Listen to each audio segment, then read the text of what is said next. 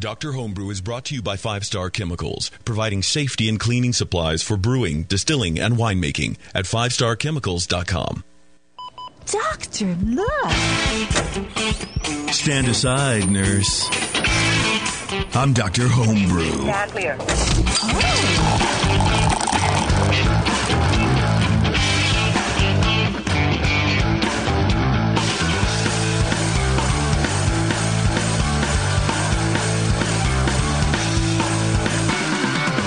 All right, everyone, welcome back to another great episode of Dr. Homebrew.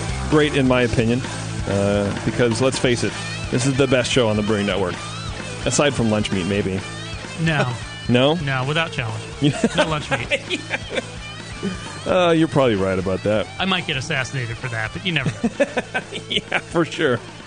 Uh, before we get any further, though, I do want to thank our uh, show sponsor, Five Star. You can go to fivestarchemicals.com, learn all about how to clean and sanitize your brewing equipment properly. Uh, the pros do it, you should do it too. Um, you will never see uh, these kind of, I don't know, one one process chemical cleaning sanitizers in, in a professional brewery. It just would never happen. Uh, and you shouldn't do it Do either. call them cleanitizers, or what do they call those? Sanners? San- Sanniers? They call those the breweries you don't want to drink their beer. Yeah, they're called all organic breweries, and uh, they're terrible. No, um, Step one, clean. Step two, sanitize. yeah, it's the only way, guys. You, you just you can't do it. So uh, check out fivestarchemicals.com to learn all about how and where to get uh, five star. But let's face it, they're probably already at your local shop. So if you're not using them, you really should. Uh, you you you would uh, elevate your game. That's what we like to say here in Doctor Homebrew. Hello, fellas. How are you? Hey, good. H- how are you? Great. Awesome. I'm loving Wonderful. it. Wonderful. I'm drinking this faction pale ale right now. Are you really? Huh. Yeah. Awesome. It's a good part about having a, a, a bar as your office. Yeah, it doesn't hurt. It's almost as good as being home. It does hurt, I will tell you. You know, your liver when you get home, but that's different. oh, man, for sure. I'm sipping the Easy Jack right now. So. There you go. oh, nice. Lee, what are you drinking Like, on? This is the Tahoe Mountain Irish Red. Yeah? Yeah, Treating you right, huh? yeah, Nice. it's good stuff. I don't know if I've ever had anything from Tahoe Mountain. I've only had a couple. Yeah? It's been all right. Yeah? Yeah, Is this the, the stellar one? Is this the the pinnacle the pinnacle, Of the what- pinnacle of of what Irish you've had Reds. from them? Yeah. The pinnacle of what I've had from them, uh, maybe. I'm not sure. Okay. Fair assessment. I've, I've only had a couple of their beers. okay. He, he wants right. to assess more. Yeah, Yeah, I think am you being have to. canny because I don't remember that well the others. I remember they're all right. I remember I enjoyed them. I don't How- remember that much about them. How neutral of you. Uh, all right, we're about to kick off uh, Dr. Homebrew here, uh, talking to Adam. We're going to uh, drink his American Pale Ale here after the jump. Uh, but let me just give you a little rundown of what Dr. Homebrew is in case you're interested in being on, like Adam is about to. If you are a home brewer, and I assume you are because you are listening to us uh, yammer on and on and on about beer right now, uh, we are uh, an interactive BJCP score sheet. So if you, you brew beer, you want to elevate your game, uh, you want to get some higher scores, you want to get rid of some of these off flavors you may or may not be experiencing. I don't know that. Uh, send your beer in. Email me, jp at thebrewingnetwork.com, and uh, I will have you on in a few months because we are kind of backlogged right now. Uh, and then we'll bring you on, we'll drink your beer, and uh, right in front of your face, and then you live can ask uh, Brian and Lee questions. And they are master BJCP judges. Uh, there are few people in the universe who know more about beer than these two people right here. How'd And we'll do? do we'll do our best to avoid your questions and answer with total BS. That's right. Yeah, Lee's slipping me ten bucks right now. Appreciate that. Thank you very much. uh, so uh, yeah, call us up, man. If you know, uh, uh, uh, shoot me an email if you want to be on the show. We'll, we, we uh, do. We'd love to have your beers. We want to help people. yeah, That's right. we do. And and uh, you know, like I said, we're we're a couple a couple months backlog still, but uh, you know, it's all good.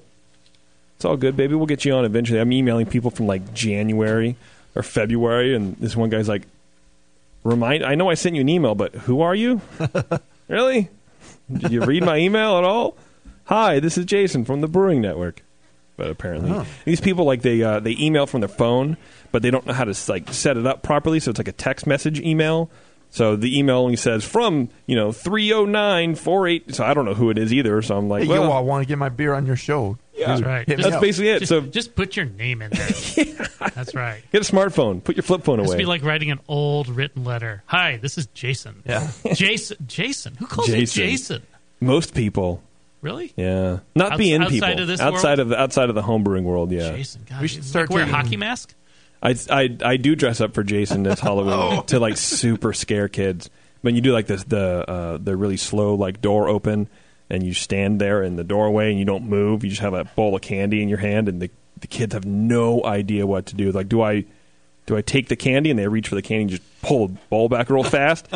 Boom! There's no, there's not a kid will remain on the porch. Just show them the knife. yeah. Oh, it's amazing. Yeah. I no, love we're gonna get some, get some in my work. We're gonna get two, three big new pieces of equipment. You know Yeah. how most a lot of companies they give names to the equipment they Sure. get. Yeah. Yeah. Usually it's something stupid like you know Seven Dwarves or you know Star Trek characters. Right. We actually have decided the next three, three things that we're getting in is going to be Chucky, Jason, And Freddie and, and Freddy. There yes. we go. Nice. That's awesome. You couldn't go with Jason, Justin, and Tasty. The three No, we, we scariest don't want it people. to be too scary.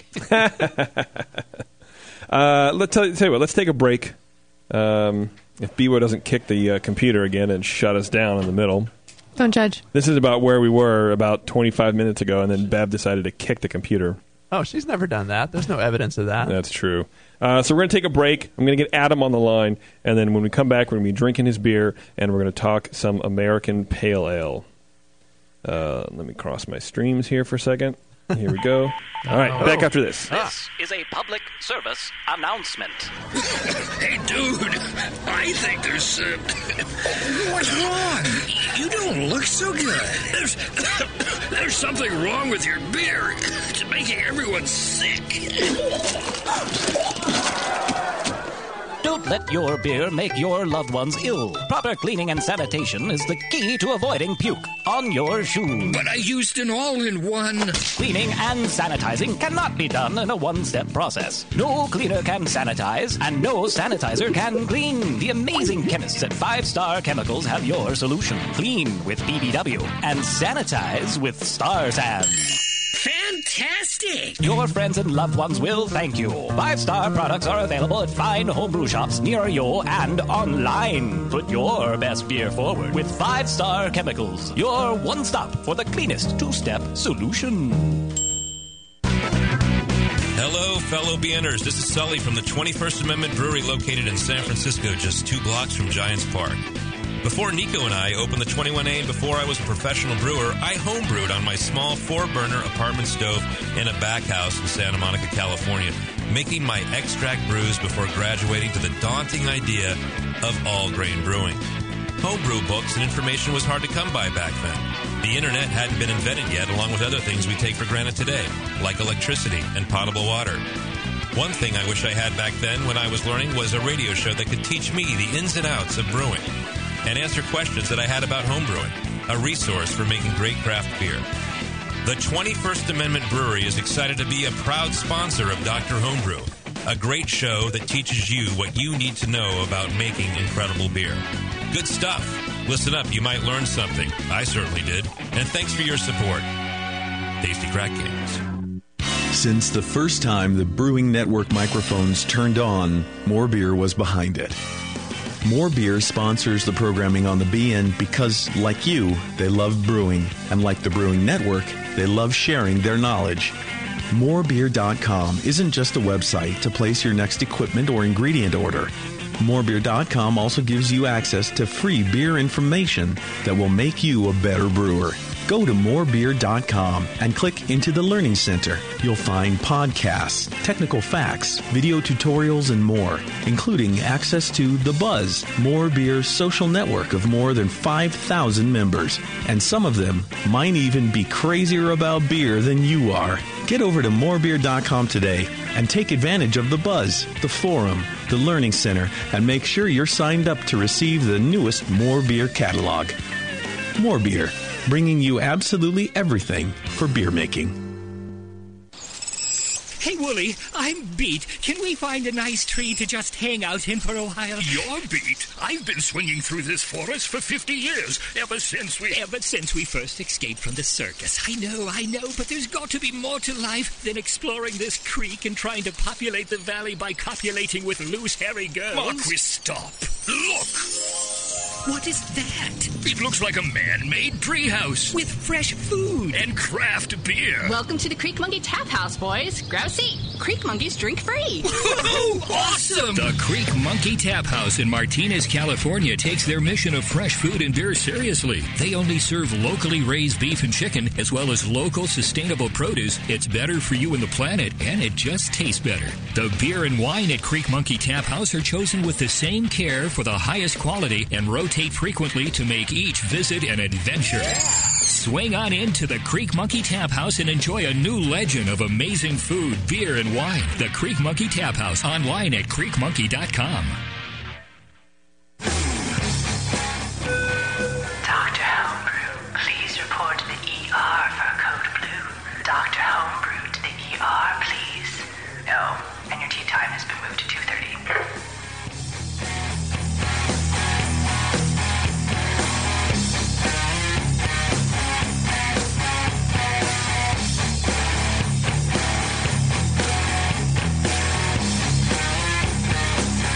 All right, welcome back. It's Dr. Homebrew. Thanks for sticking with us. I'm going to get Adam on the line here in just, just a second. We're, we're pouring his beer, though. Beer, We're yeah, we've got beer. We've got Adam's beer, which has been through some uh, trials and travails here. We did pour his beer. Yes, You're you're gonna have to open the next beer, Lee, because I did a terrible job. Yes, yeah, we this. we actually snapped the top off of this bottle while we were opening it. It's this nice chiseled bevel. I don't know, does the beer cam work these days? put it up to the beer Yeah, can. uh, make sure Bev is. Uh, I did not know my own strength. Yeah, the, the the top popped right off of this. So we're not drinking these glasses to the bottom tonight. I am. I'm gonna gargle those glass jumps. All right, well, you go for it, Brian. yeah, do it. It'll work through your, your system, man, right? Uh, That's right. Got a gullet, I think. Adam, are you trying to kill us over here or what? I'm here. All right, there he is. Are you trying to kill us with these bottles? Why? What's with those? Uh, well, apparently, uh, Brian is too strong for his own good and uh, broke the top off when he was opening it. Oh no! I've done that before when I was bottling Yeah. beers with the hand capper, and you just like you want to make get that cap on there nice and tight, and you just crunch it down, and it's like Yeah. Yeah, this is a tiny little bottle opener with almost no leverage on it. I think it was Brian. Brian's strength has uh, surpassed mere Yeah. man. It's Beer a superhuman master judge strength. Yeah, it's this tiny little bottle opener here. Got about an inch of a lever on it. Wimpy two ounce aluminum hop grenade Yeah. bottle opener. It's a bottle snapper. What can you say? Yeah. Oh, okay. Uh, Adam, so thanks, man, for, for sending your beer. And uh, we were going to have you on uh, last month's shows, uh, but uh, I overbooked. My fault. Uh, so thanks for uh, you know not fleeing. Adam's No, a trooper. yeah. Yeah. yeah, Thanks for thanks for having me. Of course, yeah. So uh, just so everyone knows, we did judge his beers um, like later that week. So uh, so it's not just hanging around for another month. So we try to get as fresh as possible. And Yeah. um, no, I think sorry. I brewed that one back in May. So Okay, yeah, yeah. So we uh, we try to stay true to the the, the shipping deadline. So uh, you know, anyway. Do you have uh, some left? We did Are our you, best. are you drinking it with us tonight? uh, no, I'm actually having a commercial beer tonight. Okay. What are you What are you drinking? Um, Bent Hop IPA from Bent Paddle Brewing. Where are they out of? They're out of Duluth, Minnesota. Duluth. They're very very good. Yeah, Yeah. there's a lot of new breweries in Duluth that are popping that popped up over the last few years, and wow, You, yeah. You following the Duluth scene pretty pretty heavily, Well, I do through my my brother lives there, so yeah. Oh. I I Well, now I just sound like a jerk.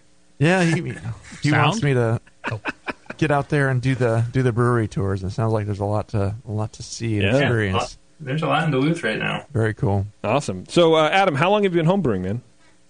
Uh, I think about five or six years or so. Okay. Is this your first foray into the American Pale Ale? Oh, definitely not. I think this is the the version you're drinking is the sixth time on this recipe, um, and probably brewed four or five different pale ale recipes over the past few years. Okay. Are you uh, mainly all grain, I imagine?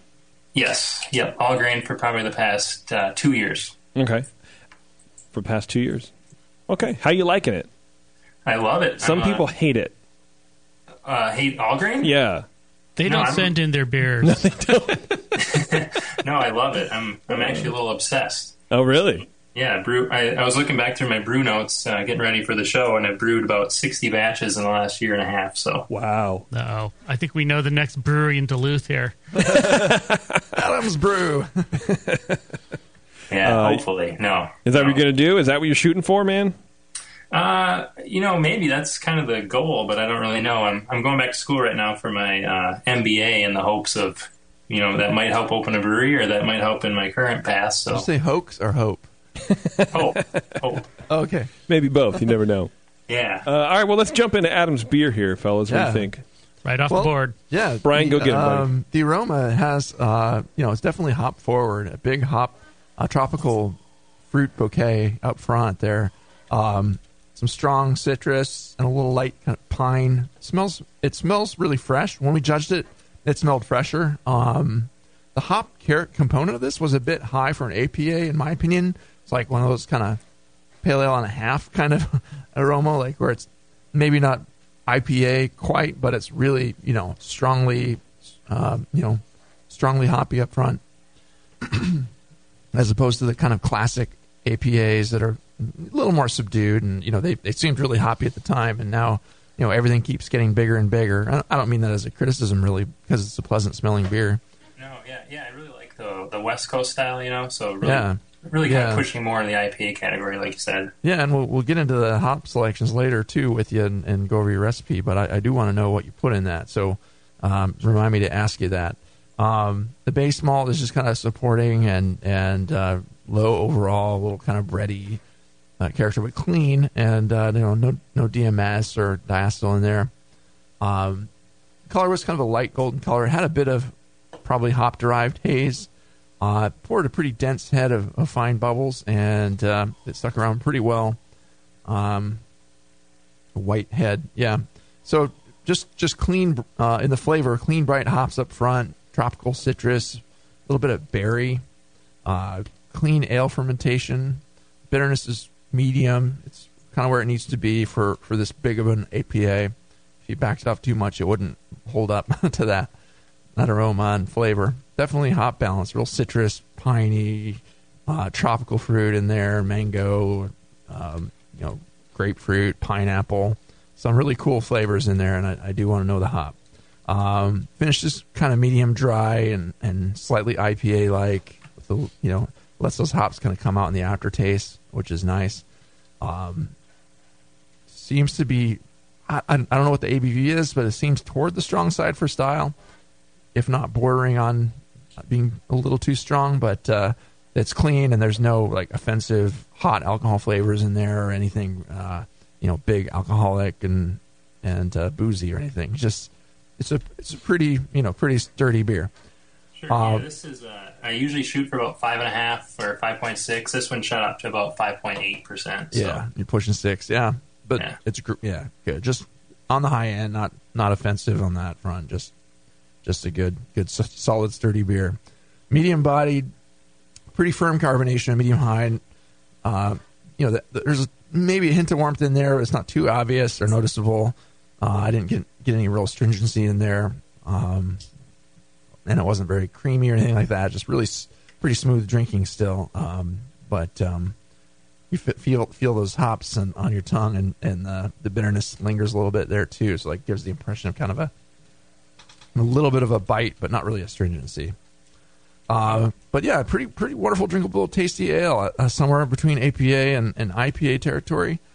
If you were going to enter it as a classic American pale, I would suggest backing off the hops, mostly the, aroma and flavor hops, the, late, the later hop additions. But the bitterness could be backed off a touch if you were doing that too, because then that would probably throw it out of balance if you just backed off the late hops. But you know, I'm why not just keep it as it is? You know, the the ingredient choices seem great. The process seems like you know what you're doing. Um, you could just adjust this recipe to, to fine tune it if you were entering it in a competition. So, from a strict competition standpoint, I gave it um, 34 out of 50 in the very very good territory. Really, you know, some generally within the the style parameters. Well, it fell out more for that. You know, there were there weren't really any major flaws or anything, and um, just it did kind of fall out a little bit for style. So yeah, Okay. good beer. Cool. Yeah, not bad. Thanks, Brian. Lee, what do you think? What do you have to say for yourself, young man? Oh, I liked it. I gave it. I think. I think it was a 39, 40 points. Good. Yeah, this is a good beer. Yeah. Yeah. Um, yeah. Um, of course, it brings up a slightly interesting story. This is a beer. So since we we missed you on the last show, uh, we took bottles of this home to judge. Yes. So we're not drinking the same bottles that we're drinking here now, and we're not drinking the same bottles each other. And as it turned out, when we compared notes after judging, because I had, I'll get into this in a second, some very different comments from Brian, it brought up a very interesting aspect of beer judging, one that we got to be a little bit careful about when we don't judge on site. Yeah. Really? Yeah. Okay. Really? Yeah. We're, going to get all visiting the educational home here. Of Lee Um, Shepherd, he has a fancy that's right. beer ce- cellar area Ah. here in the corner. He has Yeah. his own private cicerone. private beer room with a Yes. tasting bar, Private cicerone with four legs and a tail. He brings me beer. Um, waitresses. Yeah, I, I had my beer in a beer cooler where I keep my kegs on tap, which is set at about 50 degrees. And Brian had, it was about 48 actually, and Brian had his in the fridge and he pulled it out for a little while before, and I guess you figured it was probably around 40? Something like that was your guess? It was cooler. So mine was a lot warmer. So most of my notes ended up being along the lines of really good beer, great flavors, good hop character, very strong kind of malt presence, so kind of sweet for style. It's sort of it's definitely an American pale ale, but it's sort of getting into this gray zone between the pale ale and the amber ale, where it's sort of more caramel and malt forward than a lot of American pale ales might come across. So even though I really liked it, had wonderful flavors and aromas, if you wanted to make it a dead center exemplar of style, mm-hmm. you should probably back off from the crystal malt and bring the balance a little bit more to the hop. So it's, it's, it's, it seemed a little bit richer and sweeter and crystal, caramel malt, crystal malt sort of flavors to me, like an amber ale would be. Yeah, I can get that. Which is almost exactly the opposite of what Brian said.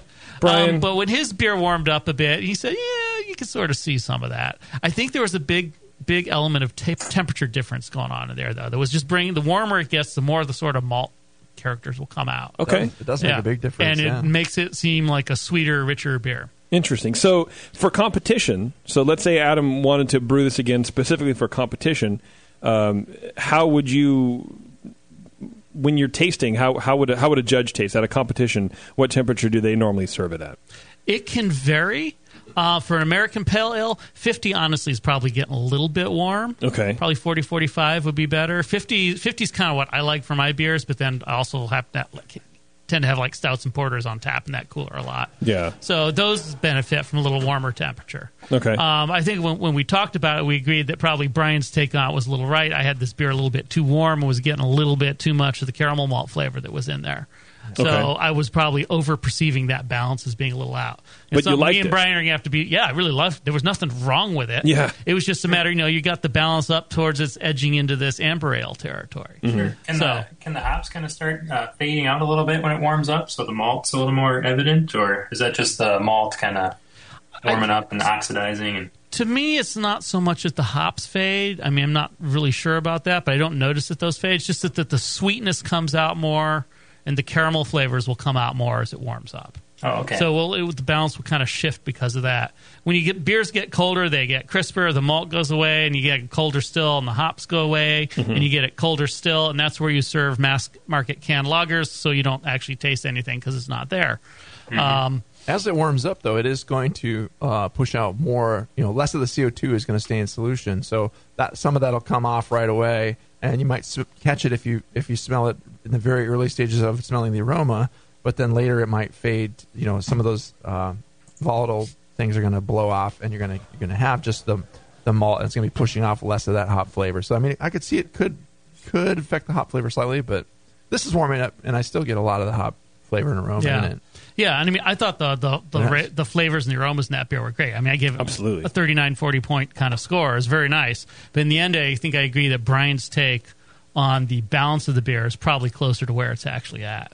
Uh, Okay. I don't think either of us think you're out of APA style here. But you know, you're, there, there's some room to play around with where you want to target it. It depends what you want. If you're bringing this because you like it this way, damn it, then more power to you. You're there.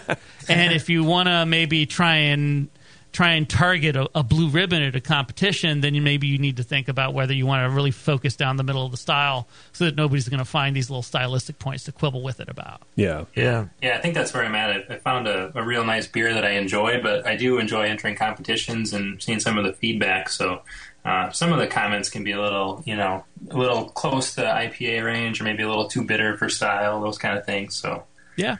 Um, Well, those are your local judges, so take what they say to heart. They'll be judging your next one too, Yeah, And you should unless you send it elsewhere. you should definitely bring a bottle of this to uh, Jimmy the next time you're at a Fractals gig at Fitger's Tap House downtown. Uh oh, show plugs. Brother Jimmy would appreciate this. Uh, well, Adam, you want to run through your uh, um, your recipe, bud? Yeah, sure. Uh, do you want uh, just the hops, like you were saying, or do you want the whole thing? Just the whole thing. Why not? Yeah, sure.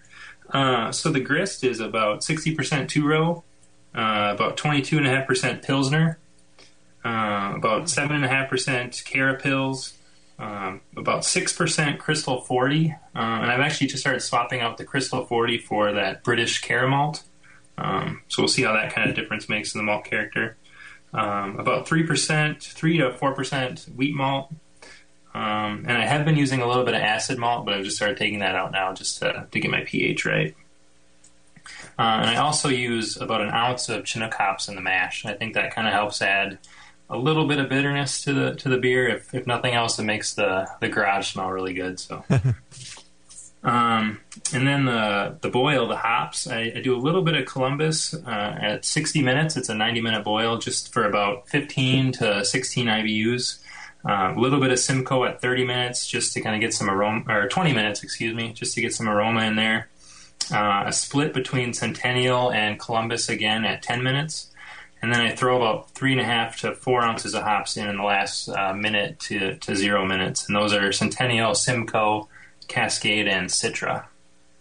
Yeah, I think that you're getting that that pineapple stuff Yeah. from the Citra, and a little Yep. little piney. The the Simcoe is subdued, and I like that. Sometimes Simcoe can just take over a beer.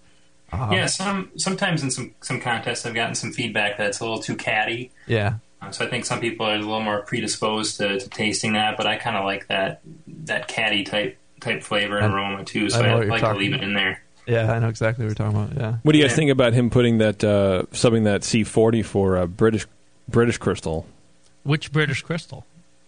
The caramel, it's I think 35 Lovibond or 35? 37 Lovibond. Hmm. It might give some smoothness to it. Yeah, it'll be a little bit different flavor. I mean, the darkness and the sort of the general flavor range isn't going to be that different, but you might get a more interesting flavor out of it. Yeah, I, I just did that on the last batch. It's in the fermenter right now, so I'm kind of excited to taste that. All right. Um, and then the dry hop, I do three ounces of dry hops. I do an ounce of Simcoe, an ounce of uh, Columbus, and then a half ounce each of Cascade and Citra. That's a And nice I do blend. that for about five days or so. Cool.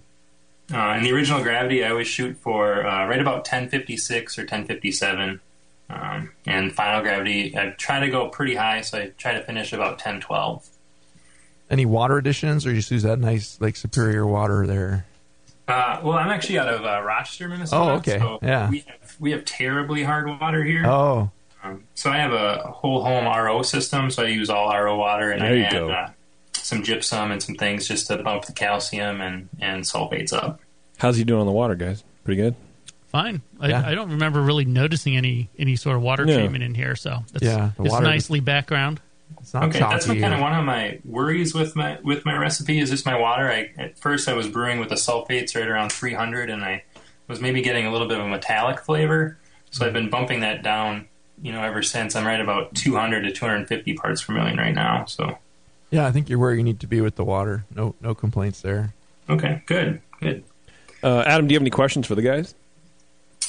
You know, uh, not too much. Like I said, just some of the off flavors that I've gotten on some score sheets were that metallic um, and kind of the cattiness.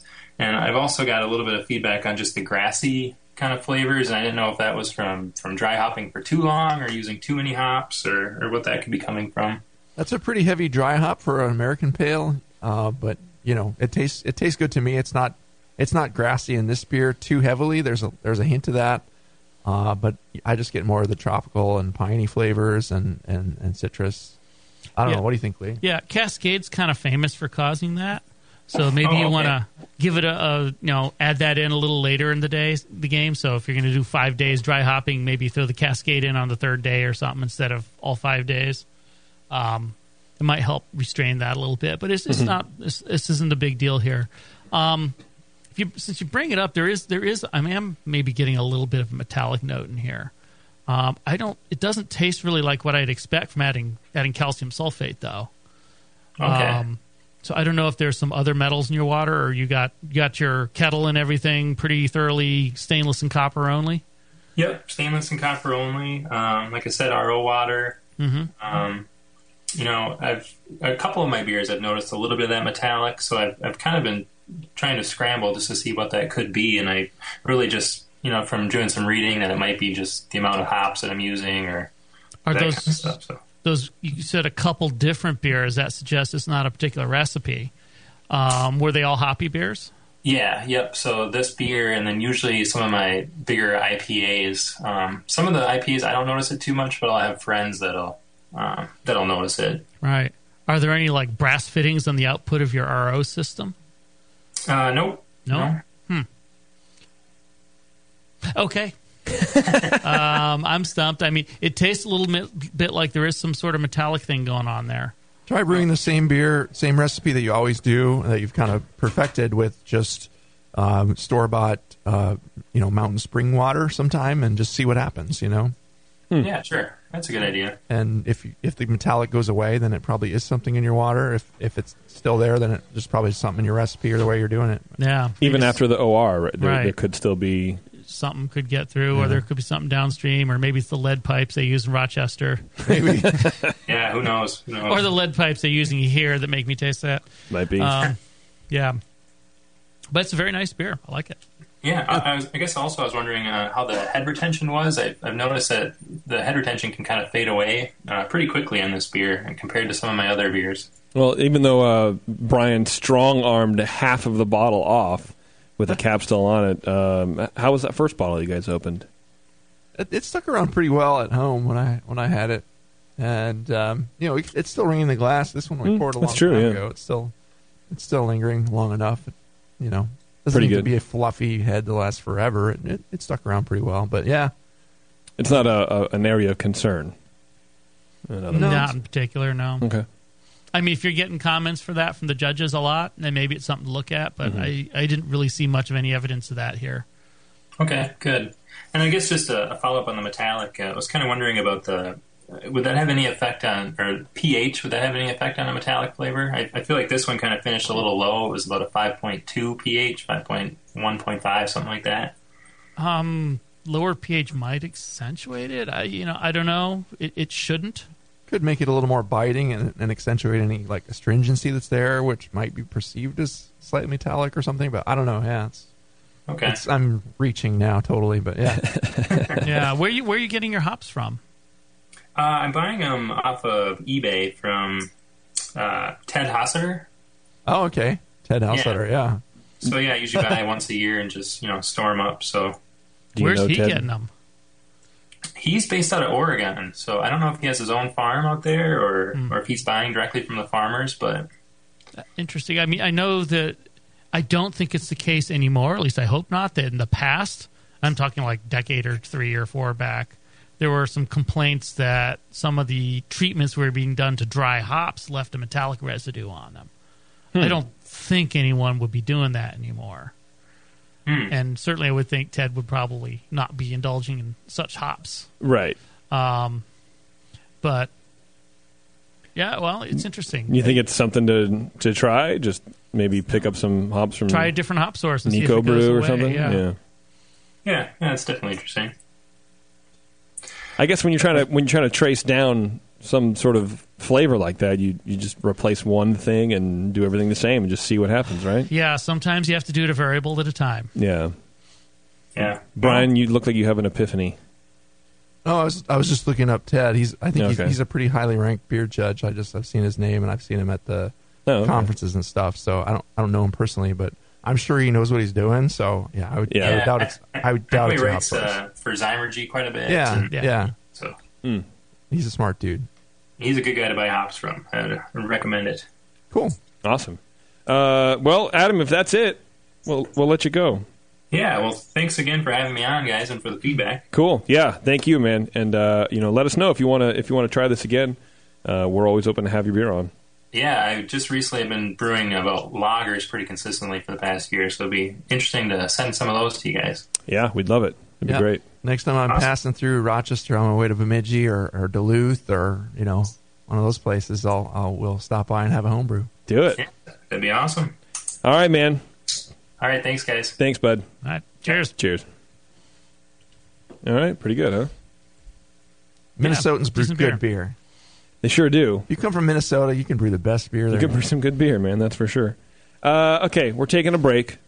We're coming back, and we're talking to Brandon because he has an APA, which is weird.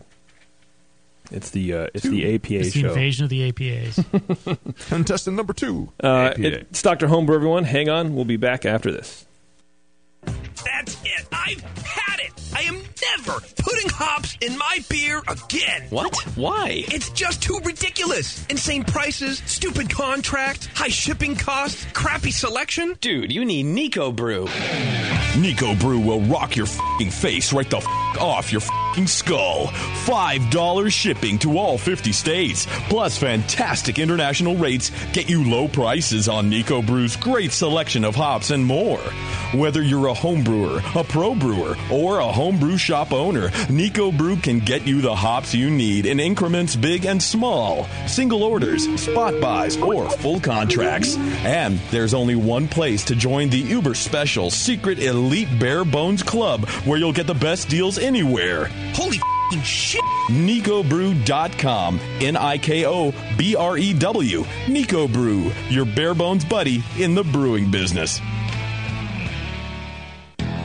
Are you a member of the American Homebrewers Association? Well, you should be. Members of the AHA can focus on brewing beer, and the AHA takes care of the rest. The American Homebrewers Association advocates on behalf of homebrewers like you to legalize the hobby in all 50 states and make sure that beer laws make sense. Plus, there are many great benefits that come with your AHA membership, like AHA member deals that give you awesome deals at bars, restaurants, breweries, and more. Zymurgy Magazine and eZymurgy for tons of articles, how to's, easy to follow recipes, and news about the hobby you love, and access to the members only content on homebrewersassociation.org. But the AHA can't do it without your support. Join today so the American Homebrewers Association can keep fighting for your homebrewing rights. Visit homebrewersassociation.org or join now from the homepage of the Brewing Network website. Relax. Don't worry, it's the American Homebrewers Association.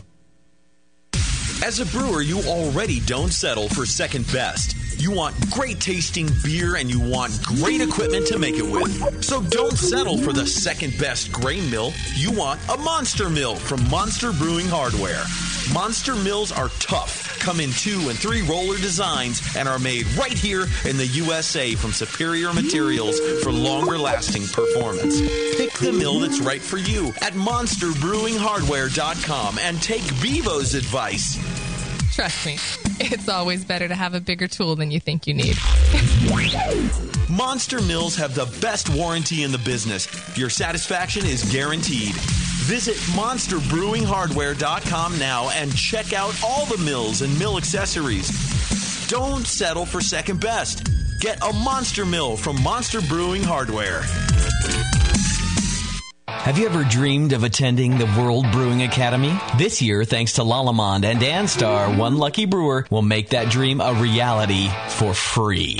Lallemand and Danstar invite you to enter the Beer School 2015 contest. One lucky grand prize winner will receive fully paid tuition to the 2015 World Brewing Academy web-based concise course in brewing technology worth almost $4,000. From now until December 13th, 2014, every Danstar yeast packet you use is your ticket to enter. Visit danstaryeast.com for the details and to print your official entry form. There's no limit on the number of times you can enter, so get brewing with Danstar and get your entries in to the Danstar 2015 Beer School Contest. Whether you want to build your home brewing skills or build a career as a professional brewer, this course will change the way you think of beer and brewing.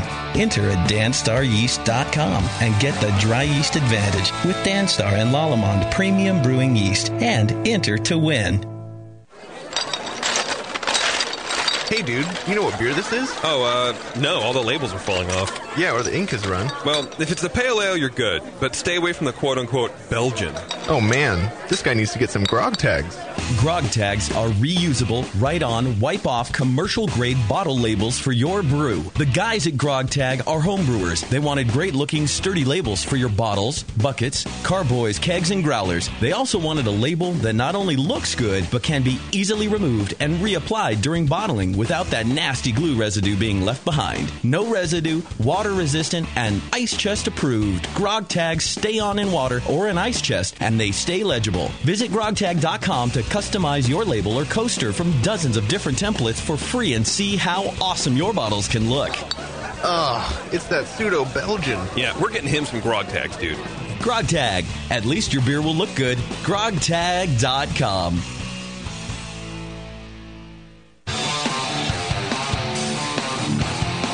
Ma'am, I'll need to take your top off for this examination. Oh, doctor.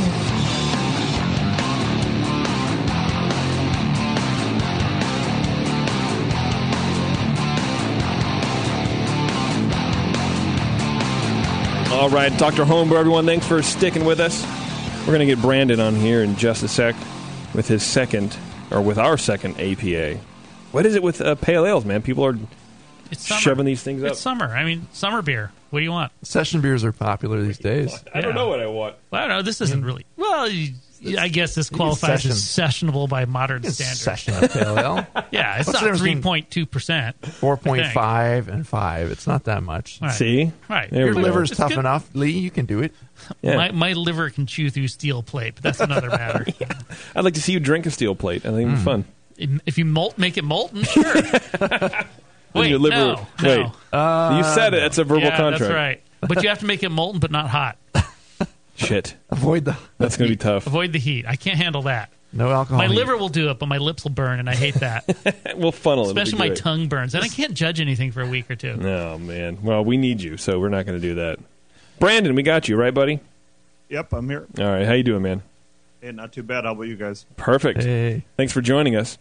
Yeah, not a problem. Thanks for having me. So uh, this is the famous Brandon Zeddies from the session, who uh, has made some pretty killer heavy metal songs. Oh. In case you had a fan club, Brandon, I just wanted to, you know, put that out there. I, I'm pretty sure I don't have a fan club, but thank you, JP. Thank you. You might. Yeah, JP is your fan club now. You play Hey, right on. I'll take uh, any fan I can get. yeah, See? like heavy metal guitar, or what do you do? What do you do?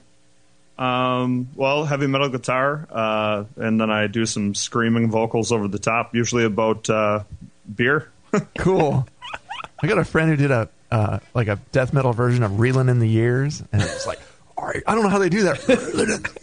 That's what Brandon does. It's like, whoa, how do they do that with their voice? We'll we'll talk about that later after the show. But wow, hopefully, yeah. hopefully not.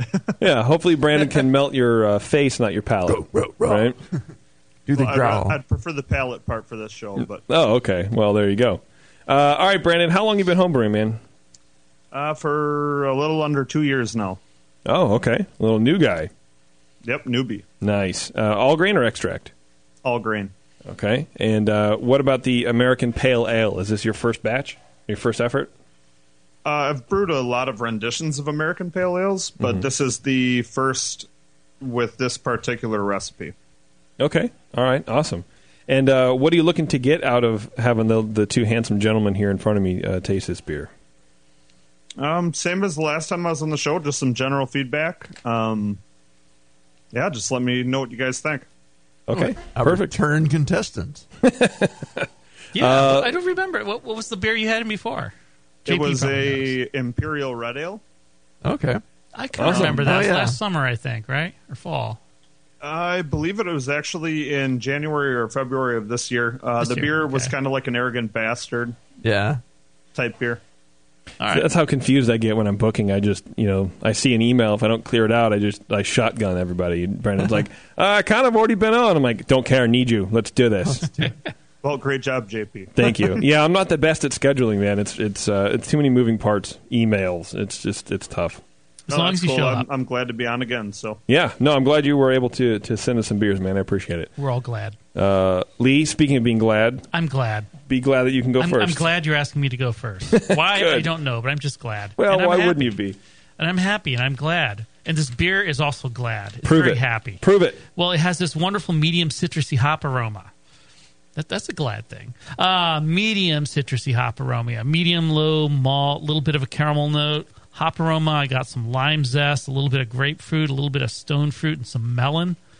Um, very clean ferment, no DMS or diacetyl. Good balance for the style. Not as hop forward as some, but definitely sort of in the classic APA realm here. Uh, brilliant light amber orange. It was very, very, very crystal clear beer. It was almost amazingly so. You don't see many American pale ales like that. They, they actually tend usually to be sort of good to a little slightly hazy from dry hopping. This one, I mean, I'll be curious to hear if you filtered it or something. Um, pours a medium fine white foam uh, with moderate head retention at best. Could probably use a little improvement there, but not bad. Hop flavor, getting into the flavor, is very upfront. Again, with the lime and the melon and the grapefruit, it's pretty medium high flavor. A little bit of malt flavor, medium level. A little bit of caramel and some honey notes in there. Um, the flavor on the hops I thought was pretty forward for an American pale ale. It was actually sort of taking a step towards the IPA territory, with uh, the hop flavor was kind of dominating. Not not quite dominating, but it was it was uh, a little, definitely strong in the balance. But the bittering balance is about right. The IBUs, I would say, it was only balanced a little bit towards the bittering, so it's definitely very pale ale like there.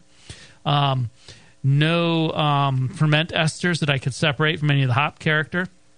Finishes just about dry, some lingering hop flavor, and a little bit of malt.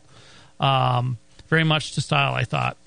Uh, medium body, medium to medium low carbonation, slight little bit of alcohol warmth, clean. It wasn't hot or solventy, but again, that almost seemed a little bit IPA like, but wasn't really an IPA territory.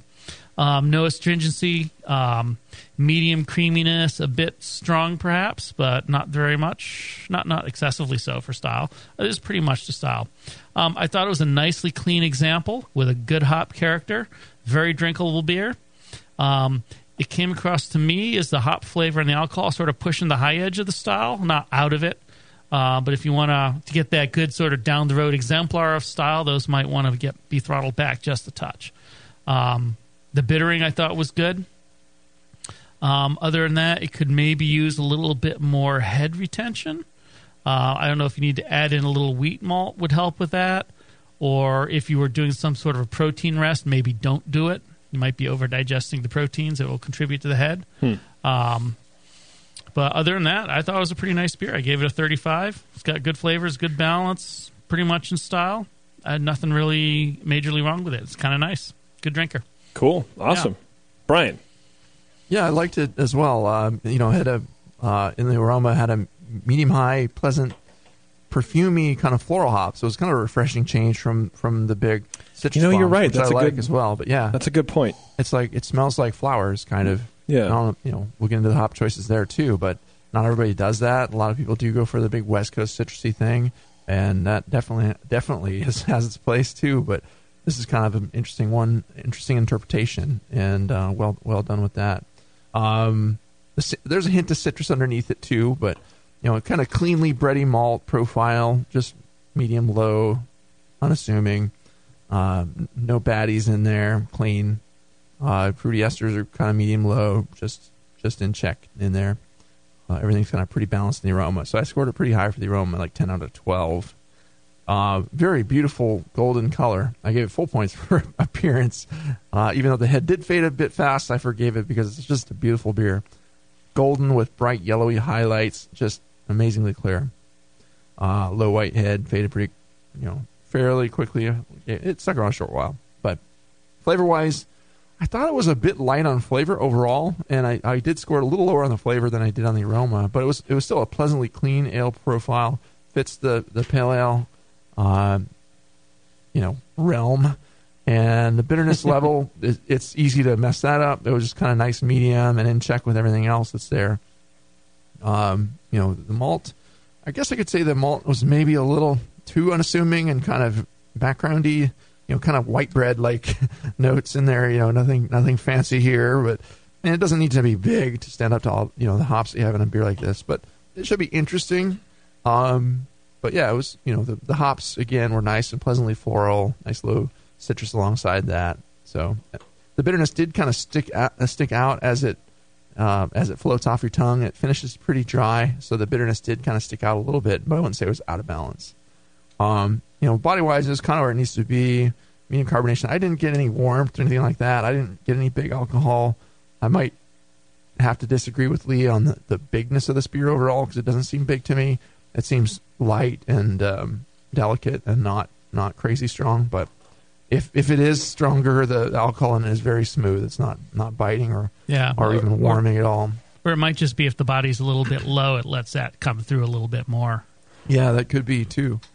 Um, so very well brewed American Pale. Uh, no serious defects at all. Minor balance and, and flavor issues, you know, distract a little bit. Um, I, I don't. I'd, I'd like to talk about your water. I'm not sure what mineral additions you may be doing or what your water's like, but um, the in the mouthfeel, one of the things I got was this kind of had this kind of minerally chalky feel to it, and in the flavor a little bit too, and kind of a kind of a soda water kind of impression. But um, so you'd say his his water is hard, maybe. Yeah.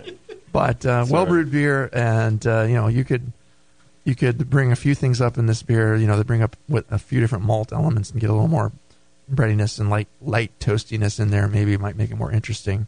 Um, if you filtered or fined it, you want to be sure to adjust your hops and and make sure they're balanced with everything um, that's there uh, because you know they will back off a little bit.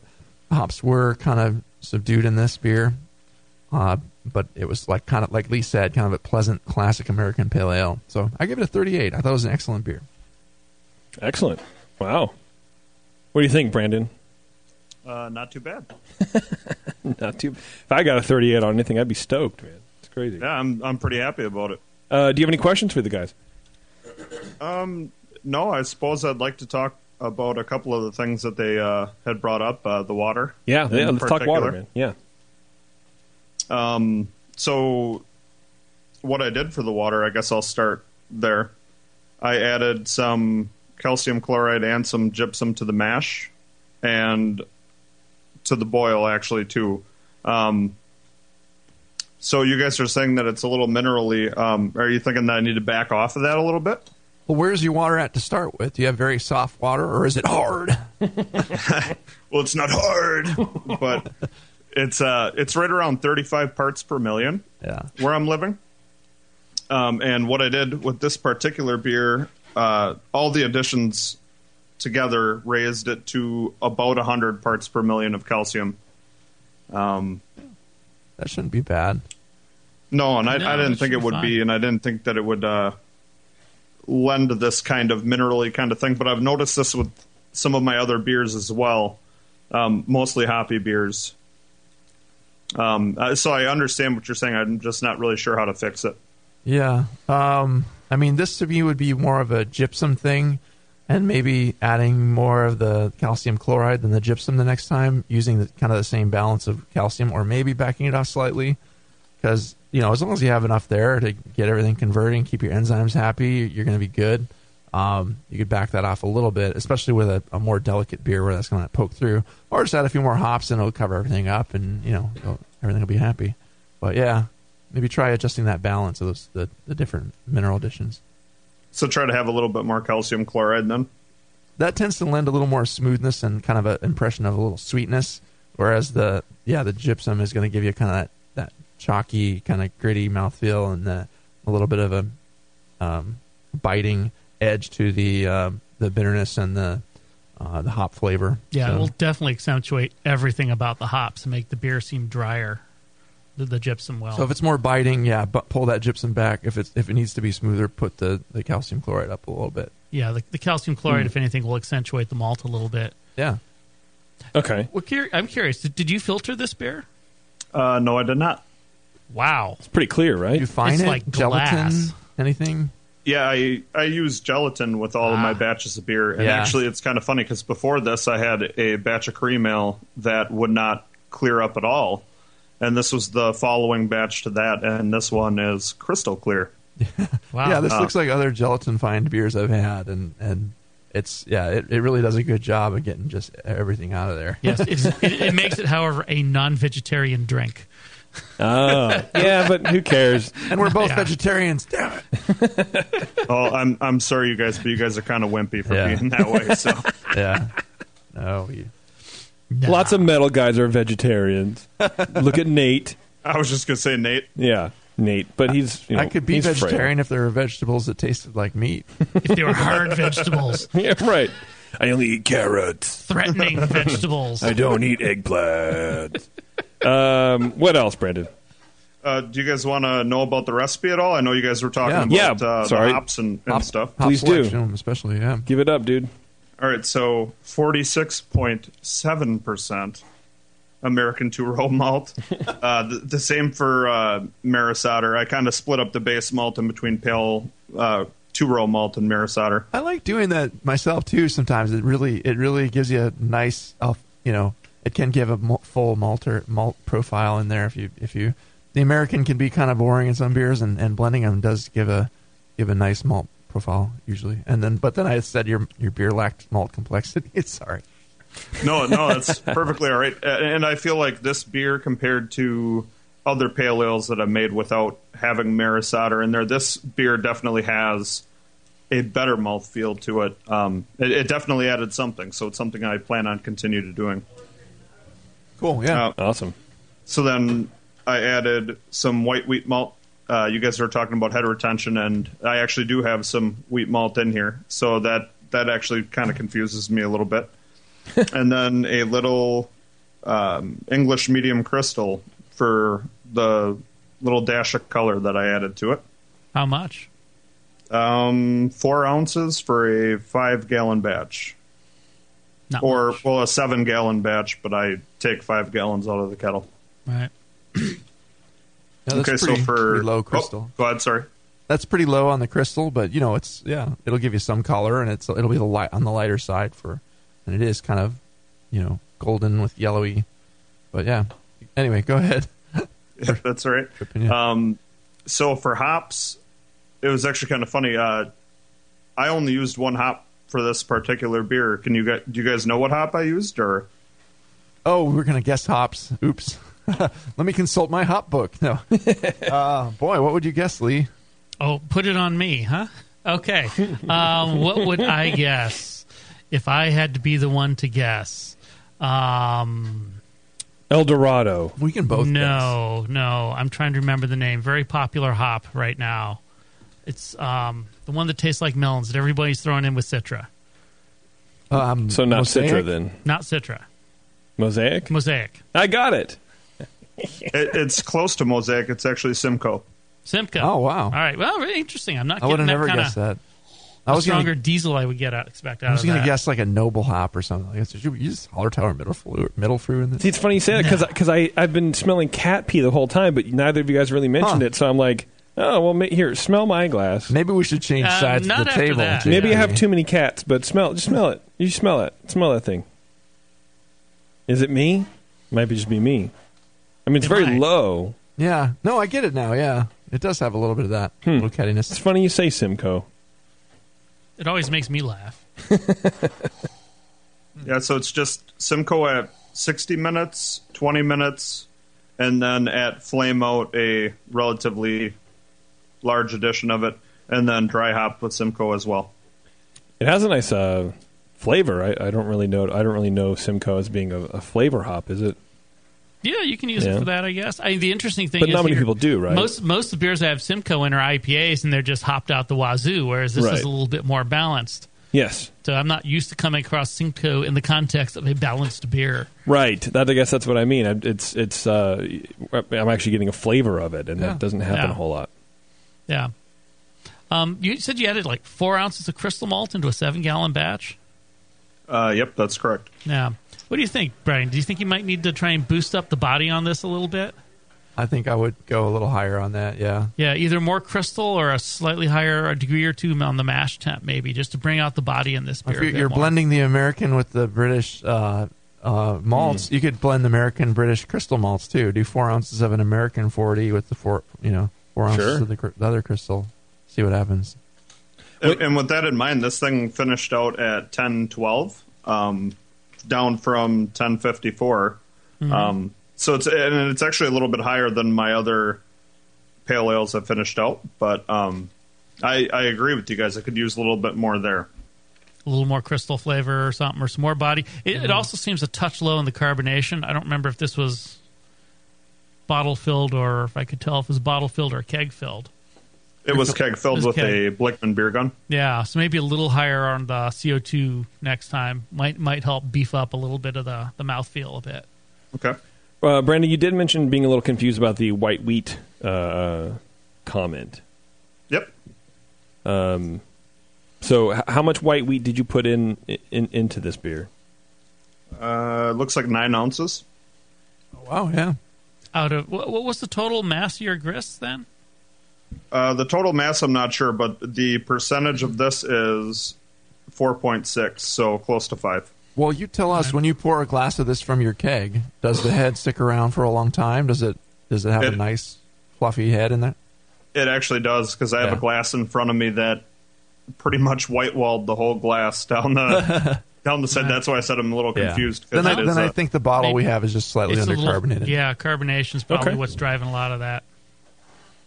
And that's going to push more of the hop flavors out too. And we might, you know, if it was a little more carbonated, we'd be getting more of that cat box, the Simcoe character, and it's it's pretty subdued in this, which is it's it's an interesting beer, and it seems delicate for a Simcoe only beer. Because I've had Simcoe only IPAs before, and they're just like, wow, yeah, Yeah, and Where's it- the cat? yeah, and it would explain the fact that the body feels a little bit light and thin, even though you've put all that, that crystal and the other stuff in there, Uh-huh. and that there's little head retention. You know, all those things could trace back to that one thing as an issue. So that's that might be actually the first thing to, to figure out. Um, what, what pressure you need to bottle this at with your beer gun. You know, you might have to go in a few pounds high to get it where you want it. It actually might have been too that the bottles were a little bit warm. I couldn't. Fi- I, I was hurrying up to bottle this actually for a competition that's coming up here in Wisconsin. Um, actually, in about a week and a half, two weeks. Um, so I, I was hurrying, and I didn't have a chance to get the bottles as cold as I would have liked to to keep some of that carbonation in it. Yeah, cold definitely helps. Freeze them. Yeah, for sure. Um, I, I do Freeze 'em actually have one more hard. question for you guys. yeah, go ahead, Brandon. Um, this is actually my first batch that I've repitched yeast. Okay. Uh, so I took yeast from a cream ale. I took Wyeast 1056, and I repitched it into this one. You guys don't notice anything odd with that, or at least I didn't hear you guys mention anything with that. Very, very clean. You cared for the, the yeast well, and you can certainly do that. It'll give the beer a nice start and uh, get it from. I mean, I'm sure it just took off like a rocket, right? Oh yes, it did. It, probably about five or six hours. It, it had visible signs of krausen. Beautiful. Nice. Yeah. No, Very ferment's clean. good. Very well Awesome. done, sir. Thank you. Is that well, it? uh, well, JP, what do you think about this beer? I know you don't like hoppy beers. uh, no, I, I like hoppy beers. I don't like uh, high gravity beers. And Oh, gotcha. So, Okay. like IPAs, those kind of go hand in hand. So, I, I think it's a very pleasant beer. It's very easy drinking. Um, Awesome. Yeah, uh, uh, like like Brian said, you, you kind of went away from that uh, that kind of resiny, dank thing that everyone feels like they have to do, and you kind of actually went softer uh, with a section to the malt of the uh, of the hops, and I appreciate that With Simcoe. With Simcoe. Never would have guessed it. That's how we do it in the Midwest. uh, okay, man. If that's it, we're gonna let you split. All right, awesome. Thank you guys. All right, Brandon. Thanks, dude. Thanks, Brandon. Yep. Cheers. bye. Bye. All right, that was Brandon and his uh, APA number two. Uh, okay, so let's do a, a, a rundown briefly of uh, who did what, and then uh, we're going to do the uh, grog tag. At least your beer will look good. Tally and giveaway, and then uh, we're going to split because I don't have a beer anymore. Yeah. These were two very different American pale ales, and it, it They really were, right? covered the spectrum of what you can do with, with this style. You know, Yeah. the uh, Adams American Pale Ale was very hop forward for the style, seemed a little stronger for the style. Um, the hops really stood out, and it bordered on IPA territory.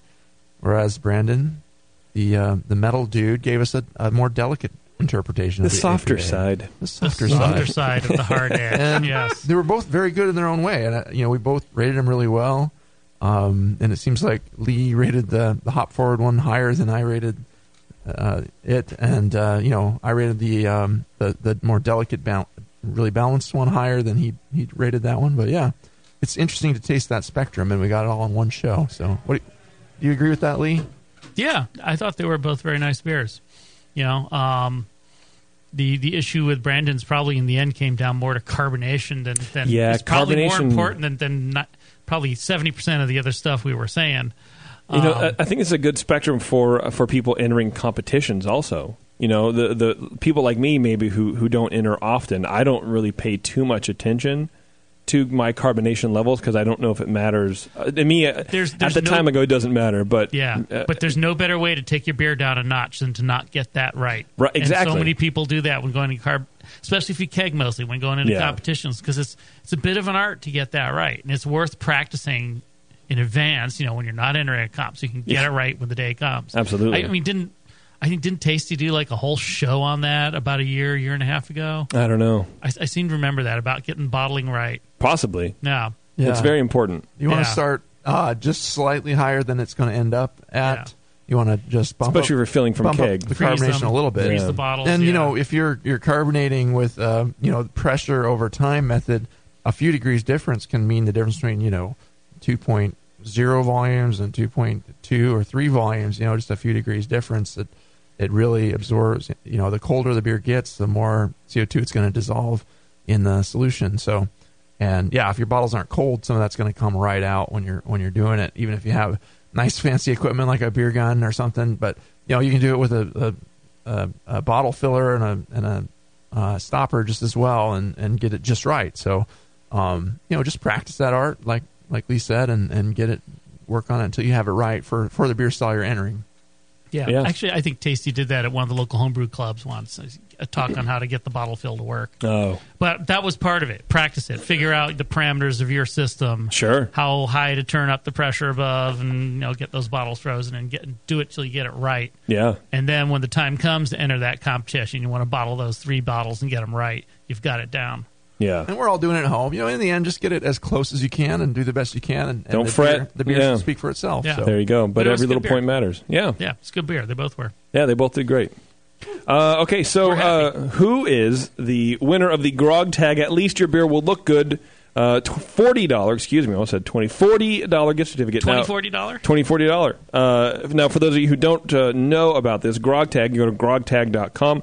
They are uh, the best place, hands down, to customize your beer labels, wine labels. You can do coasters. They got metal signs. Uh, they have little mini tags or little strips that you can put on for, for labeling your uh, your inventory, your archives. Uh, but the most important thing, they're fully customizable and they're reusable. They're uh, they're they're vinyl. They're they they do not come off in water in an ice chest. We call them ice chest approved. You can put them in an ice chest all day cooler, pull them right out. The beer uh, labels will not slough off like uh, even some of the commercial paper ones can do. And uh, you can write on them. You can peel them off, save them for your next batch. Uh, they also do custom bottle caps as well. So uh, Grog Tag, if you want to customize your beer, if you're doing a, a you know maybe a batch of wine or something like that, or, or a nice batch of barley wine for a gift, for a wedding, for for you know a birthday, having a party. Uh, save the date. They're really popular for people who are who are getting married for whatever reason. Who whatever whoever is insane enough to get married these days. Uh, you know, we'll save the date coasters instead of a magnet. Like who needs another magnet in the house? Uh, anyway, grogtag.com. check them out. the the winner depends on.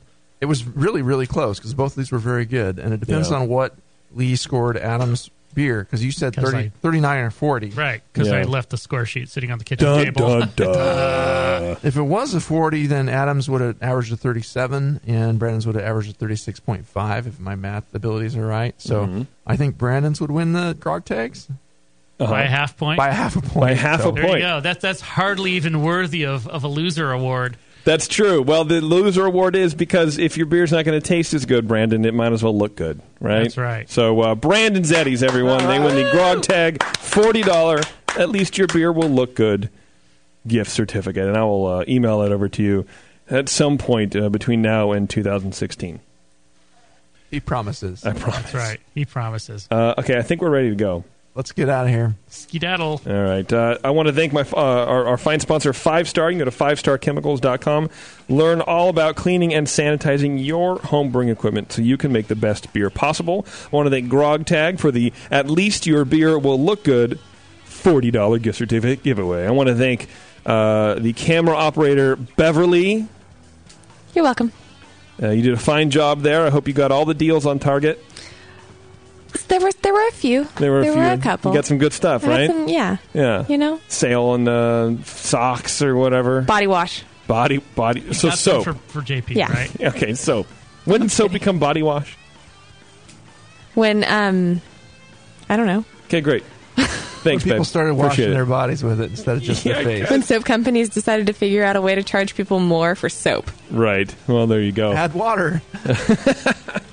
Uh, Brian and Lee, thank you, uh, gentlemen, once again. Let's go get a beer and uh, have a little reset. And uh, thanks for hanging out with us. This has been Dr. Homebrew. We'll catch you guys from later. the Hop Grenade in downtown Concord, California.